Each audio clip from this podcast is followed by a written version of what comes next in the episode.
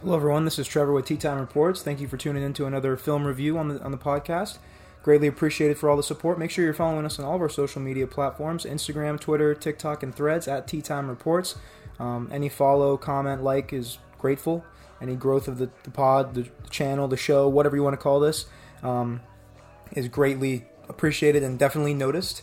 Um, today, I have a very interesting movie I want to talk about. Touched up on it earlier on in the podcast a while ago. Didn't give it its own episode, um, but it, it, definitely needed its own. This film is called Tigerland. Um, this came out in 2000. It's an hour and 49 minutes. The Rotten Tomato tomato score meter is 77%, and the audience score is 71%. Um, we'll go over some critic consensuses. Um, According to Tom Meek of Cambridge Day, uh, it's nothing like the first half of Full Metal Jacket, but an intriguing companion watch. I agree. Um, James Plath from Movie Metropolis. I wouldn't put Tigerland in the top ranks of war movies, but it's solid second tier entry that makes you think about the characters. Um, according to Eric Melin from SceneStealers.com, Farrell, Colin Farrell is the best thing about the film, which veers into over sentimentally, oh, over sentimentally quite a bit for a film that's shot for with such a gritty aesthetic. I agree with that.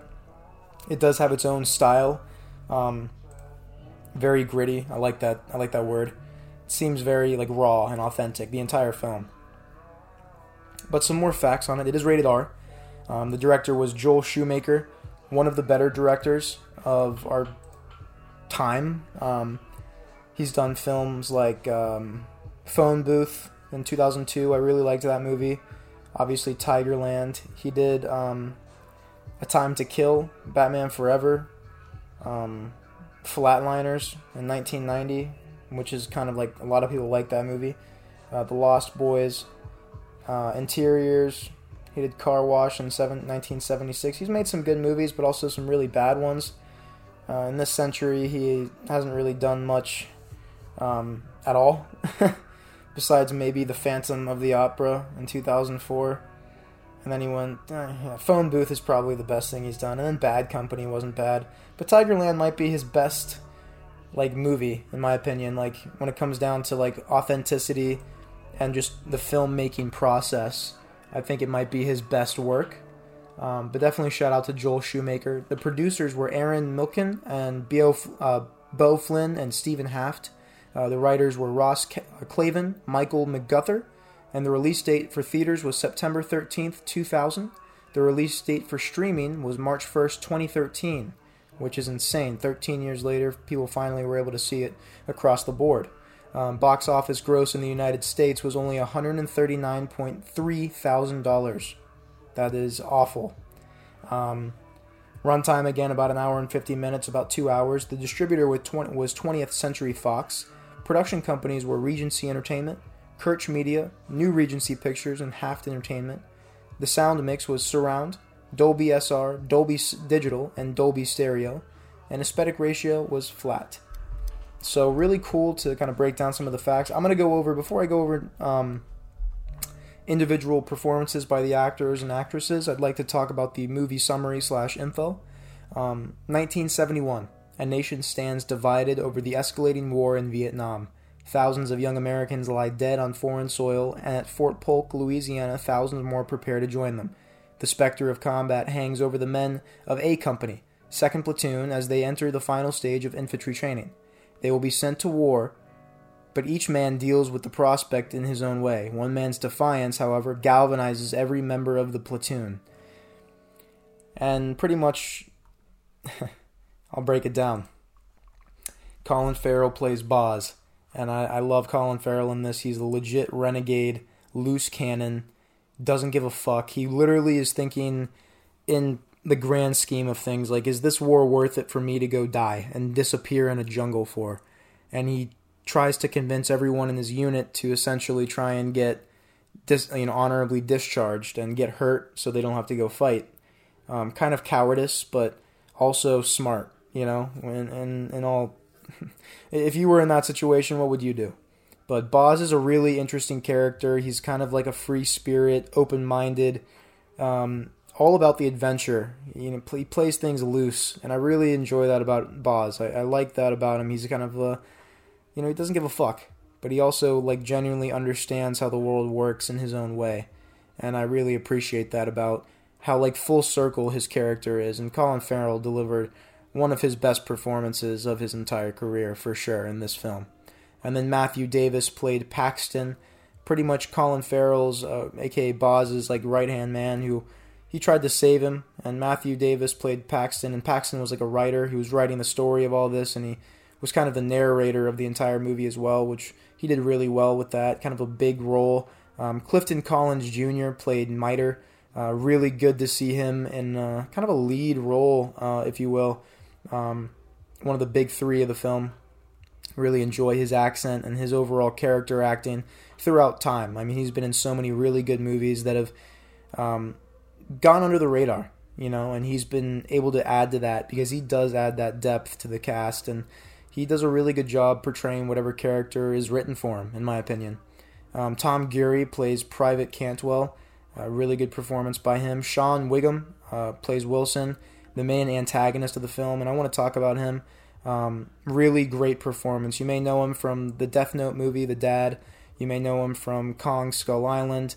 This guy, he, he's been throughout cinematic history, and whatever role he's in, he's captivating. And this, he's kind of like a deranged, revenge craving asshole. And Bozz one ups him so many times where he just kind of crashes out. And during a training simulation, he puts live ammo in his gun and uh, tries to kill Bozz and instead he wounds other people and obviously makes himself look like a complete piece of shit who lost all control on reality. Um, and I just really thought that Shea Whigham really portrayed that well as Wilson. Um, so shout out to him, one of my favorite you know side actors probably of all time for sure. And then Russell Richardson plays Johnson, pretty solid acting by him. Cole Hauser is Staff Sergeant Cota, who, who kind of leaves a mark in this movie, in my personal opinion. Really solid performance. Uh, honestly, early on in Cole Hauser's career, but still almost as if like he chose this role, he handpicked it, and I'm glad that he was in this film because he adds that veteran presence and he genuinely him and Colin Farrell when they you know go have their banter, it's really fucking awesome. It's priceless. Um, Matt Gerald plays Sergeant Evelyn. Everyone knows not everyone knows who this guy is, but you you probably do know who he is. He's been in a lot of movies, um, a lot of Tom Cruise movies here and there. Let me see. I'll just not a big actor. I don't know why I'm diving into this, but like he he had a really good performance in this film. He's been in the Avatar. He was in the Avatar movie as well as the Avatar Way of Water. Um, he was also in Rampage. He was also in um, San Andreas, Escape Plan. Um, He's been in some TV shows as well. Hawaii Five O, NCIS Los Angeles, shit like that. Uh, the Shield, CSI, you know, stuff like that. But he, he's a really good, you know, kind of, like I said, depth side actor, and he adds that element of again veterancy to the cast, and he kind of really takes this character and makes it his own. And I really always appreciate it about him, and especially actors of his caliber that aren't ever going to be like that main star, but are able to add that element of okay, this guy's still adding his own personal touch to the character, and when he's on screen, he's captivating, he's memorable, it's impactful to the story, and I like it. I like that about some of these actors, like Cole Hauser, like Matt Gerald. But overall, this movie, in my opinion, des- definitely deserves a nine out of ten. Um, it is really overall like a really well put together and composed film. Um, the aspect of like they're comparing you know this boot camp and this training simulation to the war and then Bozz the entire time is just questioning everyone's not only loyalty but you know their determination of the cause. Like are you prepared to go die in Vietnam for no reason? And I thought that aspect of the film was really you know pushed and portrayed very well. You know learning uh, what, what people were thinking or at least kind of imagining what people were thinking when they were in boot camp, getting ready to go fight in the jungle. And, um, and go listen to the ballad of uh, Sharon Friel Carroll, my grandmother. She talks about how she knew a little boy when she was younger who was uh, she used to play with him, you know, out in the yard and out behind their house and stuff with her little sisters and stuff, and um, and he was terrified of the woods, like going into the, the jungle. They would call it the jungle, this little, you know, motte, you know, little kind of tree area, Treaton area. He was terrified of going in there, and um, he would used to, used to cry during playing hide and seek in there. And he went over and disappeared in Nam. And um, mom even my mom even had Uncle Uncle uh, Buddy, uh, her older brother, uh, disappear in Nam. So I mean, a lot of a lot of weird stuff went on in Nam, and it definitely wasn't a war of the people. It wasn't anything productive. Um, and obviously, knowing all of that in retrospect, this movie hits even harder, knowing that so many people died for nothing, and it was just genuinely because probably misinformation, but also to align agendas, fill pockets of elites.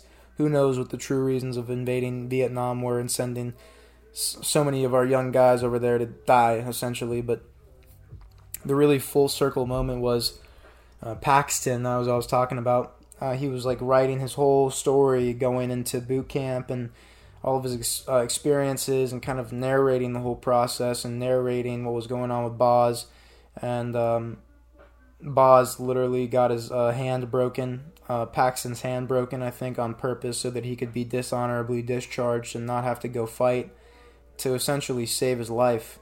And uh, you know, as Bozz was in the, he literally did, the entire film he was trying to do everything he could to not go, but instead he helped multiple uh, people out along the way that he knew would not be able to survive in Nam to get out of the military as fast as they possibly could without being, you know, you know, dishonorably discharged. At least they were, you know, medically cleared.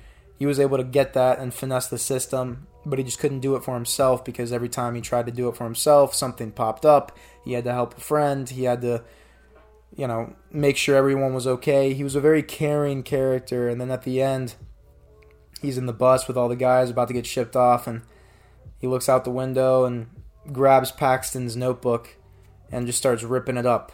Not in a mean way, but he's like, you can never tell this story because no one will understand it. And uh, then Paxton go on. He went on to say, "I got all my pages off the ground, at least most of them. But you know, Bozz, I tried to reach him after the war, and no one ever heard of him again. And I heard from a couple guys that came back, said he was over there in the jungle, living a, living his free life, living a free spirited life. And I, I thought the ending was wholesome and perfect. I just thought the writing overall was just fantastic. It had to be. There wasn't any actual big conflict or war scenes in the film. It's all about training, the training process. So it's a lot of drama, a lot, a lot of dialogue. The writing had to be good to keep it interesting, and it really was interesting throughout the entire film. A little long, but honestly, I feel like it was just the right amount of time to portray this story. And I talked about it a little earlier, but the com- the composition of the the entire story, the writing, the merging of the writing and the editing is really what I love about filmmaking more than anything, besides maybe cinematography. But I thought that just how this movie was put together from top to bottom was absolutely amazing. Um, it is one of my favorite, you know, war movies. I think I can safely say of all time. It is incredibly gritty. It's raw. It's uh, it focuses not only on just the characters and the dialogue, but the nature around them, the the creek, the water, the trees, some little animals and insects here and there, and and it does focus on that aspect of the life aspect of the story. Like when you're actually talking about war, there's life and death involved, and you know I talked about this a little bit when we were watching the Thin Red Line. It's another great movie. I'd love to do a review on it, but focusing on the nature that's going to be affected and destroyed and have to adjust and adapt after a war, after a conflict of humans, you know, throwing explosives and firing tons of ammunition at each other, destroying the habitat is also something I really enjoyed. Um, when some filmmakers are able to make that a focal point or at least a backdrop almost where it's very relevant to notice like oh my god there was crocodiles there look at those birds they're gorgeous i hope they get out of you know like just shit like that like i really appreciate that aspect of it because you're dropping in not only just more context of the setting, but you're making me care for the scenery. And obviously, in war, things just get destroyed, and there's so much death and carnage. Um, and that kind of aspect of it, showing that in the film um, and, and Tigerland was really important. And I think it's called Tigerland not only because the training ground they went to, their final training ground they went to, was called Tri- Tigerland. It was like a course they had to do to you know, kind of get ready to go into infantry combat. Um, but I also think it was supposed to be like one of those kind of, you know, symbolic names, like you earn your stripes there, and if you can't, then you don't belong there, you know? And I thought that was pretty powerful, and I thought just overall the whole spirituality aspect of the film, especially with Bozz's character when he was go- when he would go on his tangents on why the military industrial complex is ruining normal people's lives because the more war we get, you know, it's just even back then, you know, that kind of perspective was put into people's heads because things were getting more and more corrupt as long as, you know, time went along. And we see that more and more now, especially with the invasion of the Middle East in the 2000s, and then obviously just recently the complete fuck up of Afghanistan.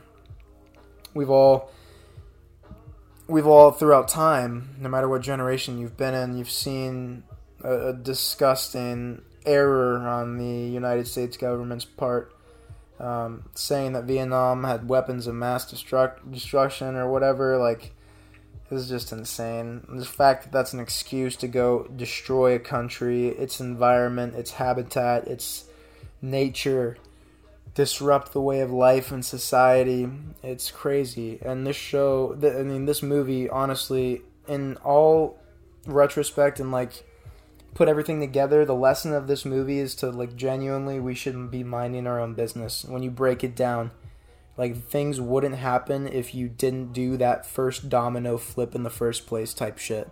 I just think that's a crucial point of this movie that kind of makes me really think about not just war but just life in itself.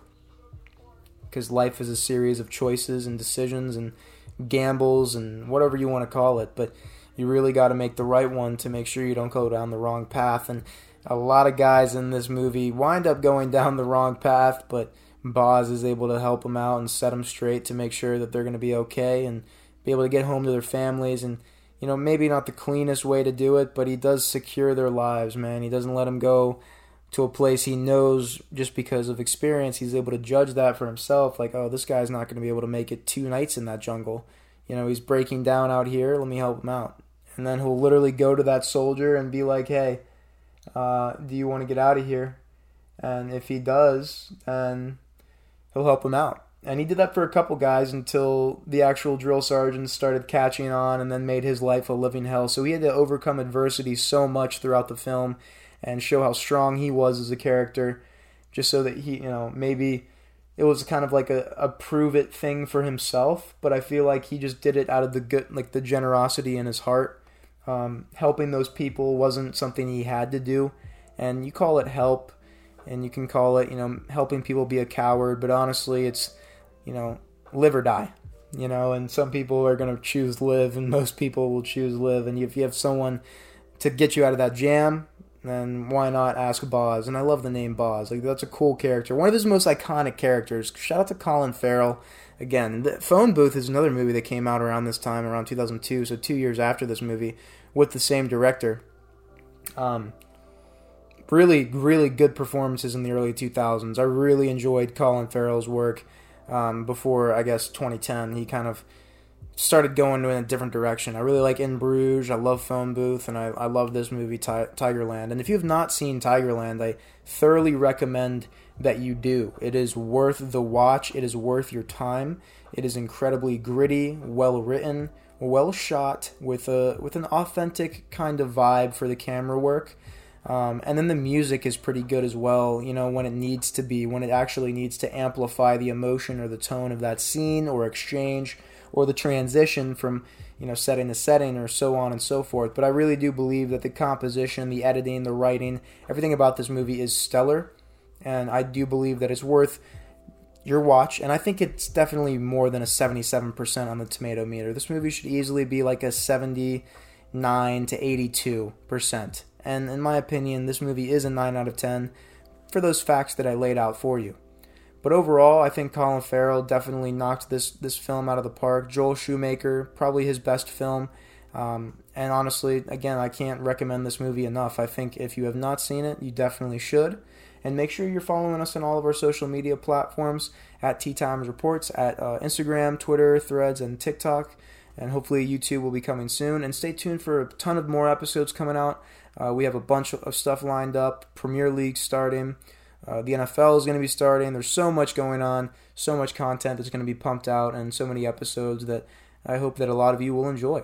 And we just have, we plan on going nowhere but up with this podcast. So stay tuned and definitely um, keep showing that support. And download, listen, follow the show on whatever platform you're listening to it on. Follow our social medias. Get interactive with us on there. You know, we really appreciate uh, all of our actual fans out there. It's greatly noticed, and um, you know, we really can't thank you enough. And if you're listening out there, wherever, whenever, this is Trevor with Tea Time Reports, hoping that you guys have a great rest of your day, night, evening, morning, wherever, whenever you're listening to this. You know, peace be with you.